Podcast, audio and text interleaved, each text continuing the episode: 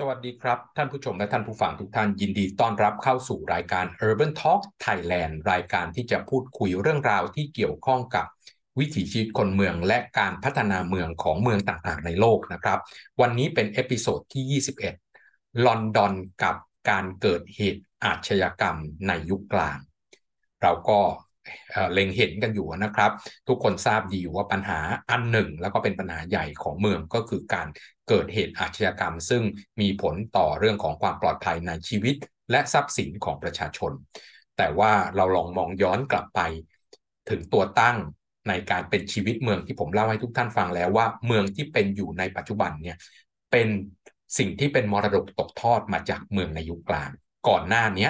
ในยุคกรีกในยุคโรมันเนี่ยไม่ได้เป็นเมืองแบบที่เราเห็น เพราะว่าในยุคก่อนหน้านั้นเป็นเมืองของผู้ปกครอง แล้วก็ทหารอยู่ในเมืองเท่านั้น ประชาชนอยู่นอกเมืองเรียกว่าไม่มีไม่มีคำว่าพลเมือง ไม่มีชนชั้นกลางอยู่ในเมือง แต่เมืองที่มีชนชั้นกลางเป็นเมืองแบบที่เราเห็นทุกวันนี้ มีคำว่าพลเมืองอยู่ในเมือง เป็นจำนวนมากเป็นสัดส่วนใหญ่ของเมืองเนี่ยเริ่มต้นที่เมืองในยุคกลางนี่แหละครับ สิ่งที่เราเล็งเห็นหรือต้องถอดบทเรียน จากเมืองในยุคกลางก็คือว่ามันมีความเสี่ยงต่อการเกิดอาชญากรรม ลองมาฉายภาพให้ดูว่าลอนดอนในปลายศตวรรษที่ 14 เนี่ยมันมีความเสี่ยงแล้วก็มันมีเมืองมีความอันตรายมากน้อยแค่ไหนนะครับ มีผลการศึกษานะครับของ Violent Research Center ของมหาวิทยาลัยเคมบริดจ์นะครับเขาได้ทำการศึกษา ตำแหน่งที่ตั้งและพฤติกรรมและรูปแบบของการก่อเหตุฆาตกรรมนะครับ ในมหานครลอนดอนในช่วงปลายของศตวรรษที่ 14 ซึ่งเป็นรอยต่อระหว่างเมืองในยุคกลาง ก่อนจะเข้าสู่ยุคของเรเนซองส์นะครับ ในภาพเนี่ยเขาได้ทำตำแหน่งที่ตั้งนะครับของการเกิดเหตุฆาตกรรม โดยรวบรวมจากสิ่งที่เขาค้นพบก็คือว่าเป็นผลการชันสูตรพลิกศพนะครับ ของสถานรักษาพยาบาล ซึ่งเป็นตัวเอกสารที่เก็บไว้ของมหานครลอนดอนนะครับ มีจำนวน 9 9 เล่มนะครับ ที่ยังค้นพบว่ายังหลงเหลืออยู่จนถึงยุคปัจจุบัน แล้วเขาก็ได้พบประเด็นอะไรหลายอย่าง ที่น่าสนใจเกี่ยวกับการเกิดเหตุอาชญากรรมและฆาตกรรมในลอนดอน เอาเรื่องของจำนวนตัวเลขของการเกิดเหตุอาชญากรรมเข้ามาก่อนนะครับ มีเหตุอาชญากรรมในยุคนั้นนะครับ มากกว่ายุคปัจจุบันเนี่ยถึง 15ถึง20 เท่า แล้วก็เหตุของการฆ่ากันตายเนี่ยของการทำการฆาตกรรมกันเนี่ยเป็นเรื่องแบบเล็กๆ น้อยๆ และเรื่องที่เราคาดไม่ถึงมากๆนะครับ เช่นมีการไปลักขโมยขนขนสัตว์เสื้อผ้าต่างๆ ก็ฆ่ากันตายได้แล้วหรือว่าทำให้ถนนสกปรก นะครับ ทิ้งขยะลงบนถนนหรือขนของแล้วมีเศษสิ่งของเนี่ยร่วงอยู่บนพื้นผิวถนนเนี่ยอยู่หน้าบ้านใครเนี่ยก็ก่อให้เกิดเหตุฆ่ากันตายกันได้แล้วนะครับ ประเด็นต่างๆที่แผนที่ที่เมื่อสักครู่นี้ที่ผมเอาให้ทุกท่านดูเนี่ยเขาได้ค้นพบนะครับการฆาตกรรม 142 ครั้ง ในช่วงระหว่างปี 1,300 ถึง 1,340 นะครับ ซึ่งไปพบในตัวเอกสารของผลการชันสูตรพิกศพมี 9 เล่มนะครับ ซึ่งยังหลงเหลืออยู่จนถึงทุกวันนี้ แล้วการเกิดเหตุต่างๆ เนี่ย เอามาพลอตลงบนเส้นทางนะครับ ตัวของถนนต่างๆลงบนแผนที่ดูลักษณะของชุมชนดูรูปแบบของอาวุธที่ใช้ในการ ฆ่ากันตาย แล้วก็สถานที่เกิดเหตุเนี่ยเกิดขึ้นในพื้นที่ของเอกชนหรือในพื้นที่สาธารณะ สิ่งที่เขาค้นพบเนี่ยเป็นประเด็นที่น่าสนใจว่าเขาบอกว่าเมืองในยุคนั้นเนี่ยเป็นเมืองที่อันตรายกว่าทุกวันนี้มาก ๆนะครับทั้งแน่นอนข้างหนึ่งก็คือการเสียชีวิตจากการเกิดโรคระบาดเนาะการรักษาพยาบาลยังไม่ดี ต่อมาก็คือชีวิตในยุคนั้นเนี่ยยังเป็นชีวิตที่ถ้าเป็นเอาเกณฑ์ของยุคปัจจุบันไปไปเปรียบเทียบก็คงต้องชี้ว่ายังเป็นบ้านป่าเมืองเถื่อนอยู่เยอะมาก มีการต่อสู้ มีการก่อเหตุอาชญากรรม มีจนถึงขั้นฆ่ากันตายเยอะมาก ชีวิตไม่ได้มีความมั่นคงครับ แล้วก็ได้พบกับพยานอันตรายต่างๆ รอบตัวนะทั้งจากเรื่องของคุณภาพของการอยู่อาศัยคุณภาพชีวิต และณเวลานั้นเนี่ย การบังคับใช้กฎหมายก็ยังมีน้อยมากแล้วก็ไม่เข้มแข็งเท่ากับทุกวันนี้นะครับ ก็เป็นเรื่องที่ไม่ไม่แปลกแต่อย่างใดว่าเมืองลอนดอนมานครลอนดอนในยุคนั้นเนี่ยมีอัตราการก่อเหตุฆาตกรรมเนี่ยนะครับสูง เพราะว่าในยุคนั้นเนี่ยมันเป็นเรื่องปกติครับที่ประชาชนจะพกอาวุธติดตัว เป็นเรื่องปกติเลยที่จะพกมีดนะครับ หรือว่า จะพกดาบติดตัวไปเนี่ยมันเป็นเรื่องปกติของคนในยุคนั้นเลย โดยเฉพาะยิ่งผู้ชายนะครับ ผู้ชายเนี่ยจะต้องพกดาบพกมีด เป็นอาวุธติดตัวไปอยู่ตลอดเวลาอยู่แล้ว แล้วเมื่อพกอาวุธนะครับ ก็จะเป็นต้นทางของการแบบเรียกว่ากลางอะมีปัญหากับใครก็เอาอาวุธออกมาทำร้ายฝ่ายตรงข้ามแทนที่จะเป็นการ ใช้ร่างกายใช้หมัดใช้เท้าในการทำร้ายกันเฉยก็มีเรียกว่า deadly weapon นะครับ ก็คืออมีตัวอาวุธที่ทำให้ถึงขั้นเจ็บตายได้นะครับ แต่ว่าสิ่งที่น่าสนใจก็คือว่าการตายเนี่ยที่เกิดจากอาวุธจริงๆเนี่ยก็ไม่ได้เป็นทั้งหมดครับ แล้วก็เป็นสัดส่วนที่น้อยกว่าการเสียชีวิตอันเนื่องมาจากบาดเจ็บหลังจากนั้น ไม่ได้เอาเอาง่าย ๆ ว่าไม่ได้ตายทันทีครับ เพราะว่าแน่นอนสิ่งที่เป็นอาวุธสมัยก่อนมันไม่ใช่ลูกปืนนะเนาะลูกปืนที่ยิงเข้าจุดจุดสำคัญเนี่ยมันก็ตายทันทีแล้วด้วยความรุนแรงนะครับของลูกปืนที่ใช้พลังงานดินปืนในการขับเคลื่อน มันก็เรียกว่าแทงเข้าไปในร่างกายแล้วออกไปอีกข้างหนึ่งเนี่ยมันก็ก่อให้เกิดผลกระทบต่ออร่างกายนะครับ ถึงขั้นตายณสถานที่เกิดเหตุเลยได้ แต่ว่าการใช้มีดการใช้ดาบนะครับ หรือว่าอาวุธอื่นๆเนี่ยที่สามารถหยิบจับได้เอาไม้มาฟาดกันนะครับ เอาของแข็งมาฟาดกันเนี่ย มันไม่ตายทันทีครับ แล้วก็จริง ๆ แล้วเนี่ยมันไปตายหลังจากนั้น เช่นตายจากอาการบาดเจ็บ แล้วก็ไม่ใช่บาดเจ็บถึงขั้นตายนะครับ ถ้าใช้การแพทย์ในยุคปัจจุบัน แต่ว่าณเวลานั้นเนี่ยสุขอนามัยยังไม่ดีนะครับ ปัญหาที่ตามมาก็คือการติดเชื้อนะครับ แล้วก็ สิ่งที่พบว่าอาวุธที่ใช้กันมากที่สุดก็คือการใช้ของแข็งครับ ไม่ใช่ใช้ดาบใช้มีดที่พกติดตัวกันทุกคนของผู้ชายในยุคนั้นนะครับ แต่กลายเป็นว่าอาวุธที่ใช้ฆ่ากันตายมากที่สุดของลอนดอนในยุคนั้น คือใช้ของแข็งพวกไม้ต่างๆ ท่อนเหล็กต่างๆนะครับ ในการฟาดกันจนถึงตาย แต่ว่าจากผลการสืบค้นนะครับของมหาวิทยาลัยเครมเคมบริดจ์เนี่ยนะครับ จะเห็นว่าอาวุธในยุคนั้นเนี่ยแน่นอนว่าเรื่องของความรุนแรงนะครับ เรื่องของพลังในการจะทำลายล้างเนี่ยต่ำกว่าปืนในยุคนี้แน่นอน แต่ว่ามีแค่ 32.4%นะครับจากหลักฐานเนี่ยว่าคนตายเนี่ยตายในที่เกิดเหตุคือตายทันทีนะครับ หรือที่เราเรียกว่าตายหรือเราเรียกว่าตายคาที่นะครับ แต่ว่าอีก นะครับ68%เนี่ยไปเสียชีวิตหลังจากนั้น เช่น เสียเลือดมากเกินไป บาดเจ็บที่ตัวอวัยวะภายในนะครับ หรือว่าการติดเชื้อหรือการที่ไม่ได้รับการดูแลทางการแพทย์เป็นอย่างดีจนเกิดการเสียหายในภายหลังร่างกาย ได้รับบาดเจ็บเสียหายในภายหลังแทนที่จะฟื้นฟูให้ดีนะครับ หรือมีเทคนิคในการรักษาที่ดีในแบบในยุคปัจจุบัน สิ่งที่ เขาพบเนี่ยนะครับหลายๆเคสเนี่ยบางเคสเนี่ยเสียชีวิตหลังจากที่ถูกทำร้ายแล้วเนี่ยถึงสามอาทิตย์ ก็คือเป็นแผลแล้วก็นอนทนทุกข์ทรมานอยู่นะครับจนเลือดไหลจนเเลือดออกมากเกินไปจนเสียชีวิตหลังจาก ได้รับบาดเจ็บจากการถูกทำร้ายแล้วถึง 3 อาทิตย์นะครับ หรือว่าแผลเล็กๆ น้อยๆเนี่ยที่แบบในยุคปัจจุบันเนี่ยมันก็ไม่ได้เป็นอะไรเนี่ยแต่ว่าสุดท้ายแล้วมันก็ติดเชื้อนะครับ จนสุดท้ายก็ตาย ก็มันเป็นอีกพอยต์หนึ่งที่เราคงต้องคิดว่าจริง ๆ แล้ว ในยุคนั้นเนี่ยก็ไม่ได้มีอาวุธแล้วก็ไม่ได้เป็นการทำร้ายกันหนักถึงขั้นตายถ้าเทียบ กับเทคนิคการทำการรักษาพยาบาลในยุคปัจจุบัน แต่ในยุคก่อนเนี่ยครับด้วยสุขอนามัยที่ไม่ดีด้วยความสะอาดที่ไม่ดีด้วยการดูแลสุขภาพที่ไม่ดีเนี่ยมันทำให้เกิดปัญหา แล้วก็หลักฐานของเขาเนื่องจากมีการทำการชันสูตรพลิกศพนะครับก็จะพบหลาย ๆ เคสที่ว่าเสียชีวิตอันเนื่องมาจากร่างกายอ่อนแออยู่แล้ว ถูกทำร้ายไม่ได้รุนแรงอะไรนักหนา แต่สุขอนามัยไม่ดีตัวเองก็ร่างกายไม่แข็งแรง ไม่มียาไม่มีอะไรในการฟื้นฟูสุขภาพอยู่แล้วนะครับ เพราะฉะนั้นก็สามารถจะเสียชีวิตได้โดยง่าย เพราะว่าร่างกายเนี่ยอ่อนแอมากอยู่แล้วนะครับ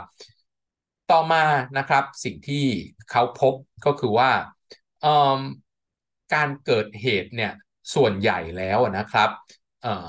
คนที่ก่อเหตุ นะครับ คนที่เราเรียกว่าเขาเป็นฆาตกรเนี่ย92%ครับ เป็นผู้ชายเนาะแต่ว่า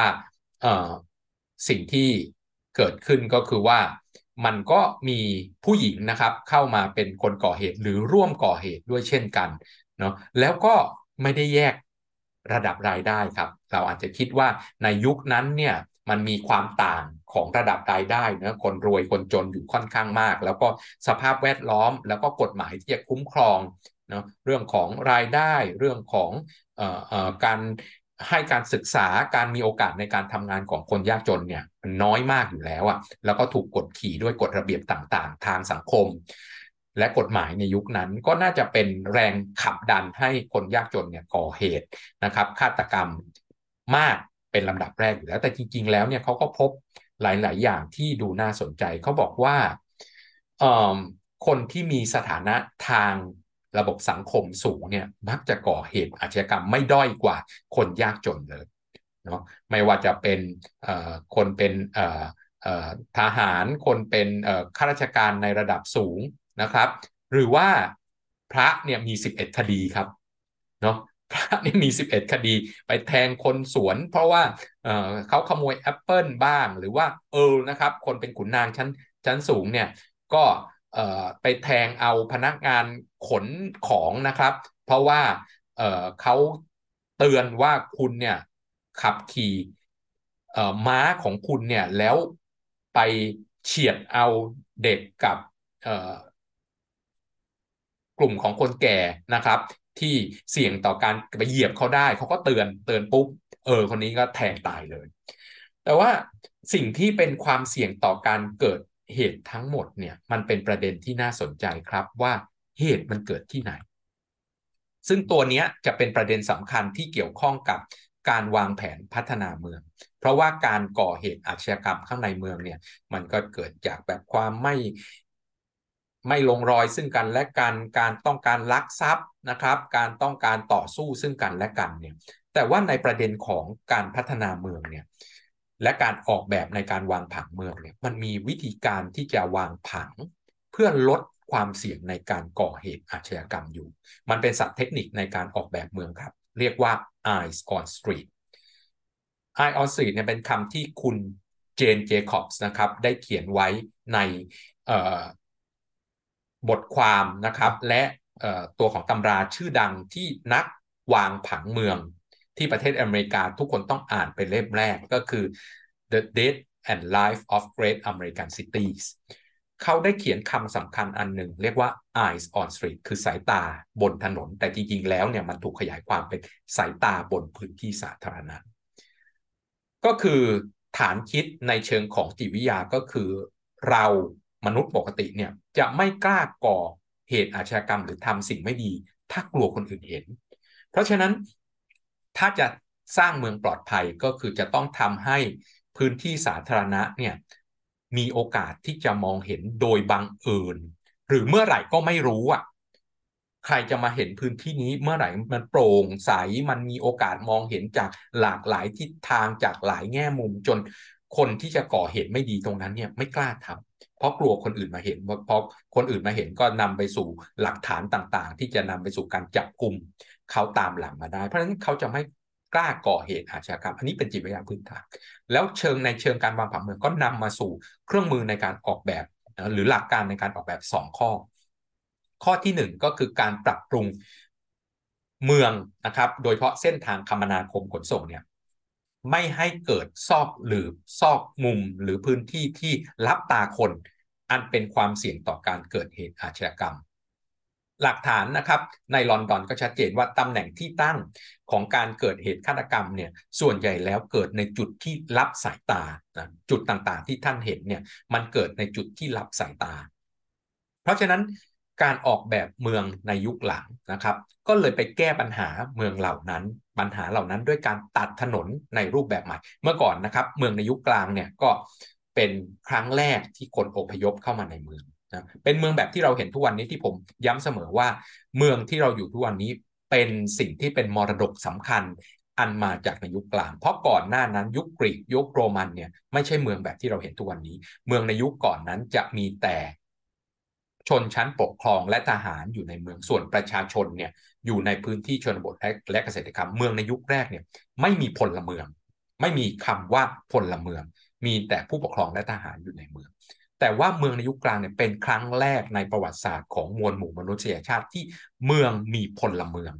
เป็นสัดส่วนใหญ่ที่สุดของเมืองก็คือมีชนชั้นกลางมีช่างฝีมือนะครับ ไม่ได้เป็นที่เฉพาะของชนชั้นปกครองและทหารอีกต่อไปแล้ว คน ธรรมดาเนี่ยเข้ามาอยู่ข้างในเมือง แล้วการที่เข้ามาอยู่ข้างในเมืองเป็นจำนวนมากย้ายมาจากชนบทและเกษตรกรรมเมืองขยายตัวนะครับ เพราะฉะนั้นมันก็เกิดการพัฒนาโดยที่ยังไม่มีความรู้เกี่ยวกับการผังเมือง ก็เกิดเมืองแบบที่สร้างต่อๆกันไป หรือที่เรียกว่า organic growth pattern สร้างต่อๆกันไปถนนคดไปเคี้ยวมาตามสภาพภูมิศาสตร์ ตามสภาพทางน้ำนะครับ ตามแต่ความเหมาะสมของพื้นที่ เพราะฉะนั้นถนนก็ไม่ได้ตรงไปตรงมาคดเคี้ยวไปคดเคี้ยวมากว้างไม่เท่ากันบ้าง ตรงนี้กว้างตรงนี้แคบตรงนี้เป็นหัวมุม ตรงนี้เป็นซอกหรือบ้างและในยุคนั้นไฟฟ้าก็ไม่มีนะครับ เพราะฉะนั้นการมองไม่เห็นทั้งในเวลากลางวันด้วยความเป็นซอกหรือในเวลากลางคืนเนื่องจากไม่มีไฟฟ้าส่องสว่างนี่เป็นปัญหาใหญ่เพราะฉะนั้นเมืองในยุคหลังจากยุคกลางจึงแก้ปัญหาตัวนี้ด้วยการทำถนนให้เป็นเส้นตรง แล้วก็มีขนาดกว้างเท่ากันตลอดทั้งแนว เพื่อให้มองเห็นตลอดทั้งแนวถนน ลดปัญหาของการเกิดจุดอับสายตา จุดเสี่ยงต่อการเกิดการจี้ปล้นชิงทรัพย์ จุดซอกหรือซอกมุมต่างๆนะครับ เพื่อทำให้เมืองมีความปลอดภัยมี eyes on street ได้เห็นพื้นที่ต่างๆ ของพื้นที่สาธารณะได้อย่างชัดเจนและตลอดทั้งแนวมากขึ้น อีกหลักการหนึ่งที่ทำก็คือ การที่จะให้ข้างใน กับข้างนอกเห็นซึ่งกันและกัน ก็คือในรั้วบ้านนะครับ กับถนนข้างหน้าหรือพื้นที่สาธารณะที่อยู่หน้าบ้านเนี่ยต้องเห็นซึ่งกันและกันเขาเริ่มตั้งแต่อะไรครับ เขาเริ่มตั้งแต่แบบที่บ้านเราไม่มี คือเขามีข้อกำหนดว่ารั้วห้ามทึบมาตรฐานการวางผังเมืองของประเทศอเมริกาที่กำหนด ว้ในคู่มือในการวางผังเมือง ซึ่งผังเมืองของเขาเนี่ยที่อยู่อาศัยกับผังเมืองอยู่ในตัวตนเดียวกันครับ เพราะที่อยู่อาศัยคือพื้นที่ที่มากที่สุดในพื้นที่เมือง ก็เลยอยู่ในมาตรฐานที่อยู่ในเล่มเดียวกันเลย เขาบอกว่ารั้วบ้านเนี่ยห้ามทึบตลอดทั้งแนว ทึบได้แค่สูงจากพื้นมา 2 ฟุตหรือ 60 เซนเท่านั้น สูงไปกว่านั้นต้องโปร่งหรือไม่มีรั้วเลยแบบที่เราเห็นในหนัง หมู่บ้านชานเมืองทั้งหลายก็ได้นะครับ คือทึบได้แค่ 60 เซนเพื่อให้มองคนเดินบนถนนที่อยู่หน้าบ้านนะครับ มองเข้าไปเห็นข้างใน และข้างในก็มองเห็นข้างนอก เพราะฉะนั้นเกิด eye on street แล้วก็จากตาที่อยู่บนถนนก็มองเข้าไปเห็นในบ้านด้วย เพราะฉะนั้นคนที่จะก่อเหตุไม่ดีทั้งบนถนน หรือไปจี้ป้นชิงทรัพย์ข้างในบ้านก็ไม่กล้าท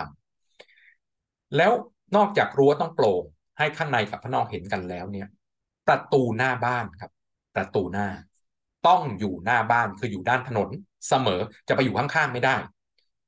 แล้วก็ยังมีมาตรฐานอีกว่า ประตูหน้าบ้านเนี่ย จะต้องมีเลขที่บ้านอยู่ข้างประตู สูงไม่น้อยกว่า 6 นิ้ว และต้องมีสีที่คอนทราสต์กับผนังด้านหลัง ไม่น้อยกว่า 70%เพื่อให้มอง เห็นได้ชัดเจน และมีข้อกำหนดว่าในตอนกลางคืนต้องมีเปิดไฟส่องสว่างตรงบ้านเลขที่ด้วย เพื่อมีเหตุอาชญากรรมเมื่อไหร่ ก็ยังสามารถที่จะแจ้งไปได้ว่าเหตุนี้อยู่ที่ไหน วิธีการตัวนี้เนี่ยทำให้ทั้งคนที่จะก่อเหตุอาชญากรรมบนถนน ก็ไม่กล้าทำเพราะกลัวว่า เอ๊ะ เมื่อไหร่จะมีคนเปิดประตูบ้าน มาเห็นหรือมองจากหน้าต่างมาเห็นก็ไม่รู้จะเป็นหลักฐานทำให้ฉันถูกจับกลุ่มได้ในภายหลัง ในบ้านก็จะปลอดภัย เพราะว่าเขาพลอตมาเลยครับ วาดรูปมาเลยว่า รถสายตรวจของเขาเนี่ย ไอ้สองสองฟุตตรงนั้นเนี่ย รถสายตรวจเมื่อวิ่ง โดยไม่ต้องลงจากรถนะครับ นั่งอยู่ในรถสายตรวจเนี่ยเขามองเห็นประตูหน้าบ้าน และเมื่อเกิดเหตุ ต่างๆ ภายในบ้านจะทำร้ายกันเอง มีคนนอกเข้ามาจี้ป้นจิงทรัพย์ทำร้าย คนข้างนอกมองเห็นแล้วสามารถแจ้งได้ด้วยครับ ว่าบ้านเลขที่เท่าไหร่ ดังนั้นสิ่งที่เป็นมาตรฐานในการวางแผนวางผังในการออกแบบเมืองเนี่ยมันทำให้เมืองมีความปลอดภัย เพราะหลักการของเมืองเนี่ยคือการสร้างความปลอดภัยให้กับพื้นที่เมือง มหานครปารีสก็ถูกวางด้วยหลักการตัวนี้นะครับ ที่เราเห็นปารีสมีหลักการของถนน boulevard ถนนแกนต่างๆ ไปเออมองเห็นไปจนถึงปลายถนน แล้วก็ไปจุดตัดที่ตัวอาคารสำคัญประตูชัยบ้างนะครับเสาที่เป็นเสา obelisk เพื่อประกาศชัยชนะของตัวเองว่าไปเอามาจากประเทศอียิปต์ได้แล้วอย่างเงี้ยมันก็คือหลักการเดียวกันว่าเกิด eyes on street ตรงนี้เพื่อความปลอดภัยในพื้นที่เมืองเช่นกัน ในช่วงโควิดครับ ลูกศิษย์ผมก็เล่าให้ฟังว่าเขาอยู่ในมหานครปารีสแล้วก็ล็อกดาวน์แล้วก็จะออกไปไหนในช่วงล็อกดาวน์เข้มๆเลยเนี่ยจะออกไปไหนเนี่ยต้องเขียนเวลาออกใส่กระเป๋าไว้ว่าแล้วบอกด้วยว่าจะไปไหน เขาให้แค่ไปจับจ่ายซื้อสินค้าในซูเปอร์มาร์เก็ตคือต้องมีของกินของใช้ เวลาไม่เกินหนึ่งชั่วโมงไปเยี่ยมญาติที่เจ็บป่วย หรือว่าไปตรวจโควิด หรือว่าไปหาหมอ ทำได้แค่นี้แต่ต้องเขียนใส่กระดาษว่าฉันจะไปไหนแล้วมีเวลา แล้วถามว่าเอาแล้วตรวจกันยังไงโอ้อาจารย์ผมก้าวเท้าออกไปข้างหน้าตำรวจที่ยืนอยู่ห้าร้อยเมตรตรงนั้นน่ะ บนถนนเห็นแล้ว คือเห็นจากระยะไกลมาก เพราะฉะนั้น Eye on Street มันมีของมันเองเพื่อสร้างความปลอดภัยอยู่แล้ว จึงเห็นว่าเมืองในยุคหลังจึงพยายามแก้ปัญหาเรื่องจุดอับจุดที่เสี่ยงต่อการเกิดเหตุ ไม่ดีคนไปรวมตัวกันก่อเหตุอะไรต่างๆ เนี่ยที่ไม่พึงประสงค์ต่อเมืองเนี่ยถูกแก้ไขปัญหาด้วยการวางผังเมืองจริง ๆ นะครับ วันนี้ก็ต้องลาไปแค่นี้กับ Urban Talk Thailand นะครับ เรามีช่อง YouTube นะครับ Search คำว่า Urban Talk Thailand เข้าไปเจอเราแน่นอน แล้วก็ถ้าท่านอยากฟังอยากเห็น อยากจะเรียนรู้เรื่องราวที่เกี่ยวข้องกับเมืองเรื่องไหนก็ตามนะครับ สามารถบอกเราได้ครับ พิมพ์ลงในข้อความข้างล่างนะครับ จะส่งถึงเราแล้วเราจะพยายามหาข้อมูลมาเล่าสู่ท่านฟัง อย่างที่ท่านต้องการถ้าหาได้นะครับ วันนี้ต้องลาไปแค่นี้แล้วพบกันใหม่ใน episode ต่อไป สวัสดีครับ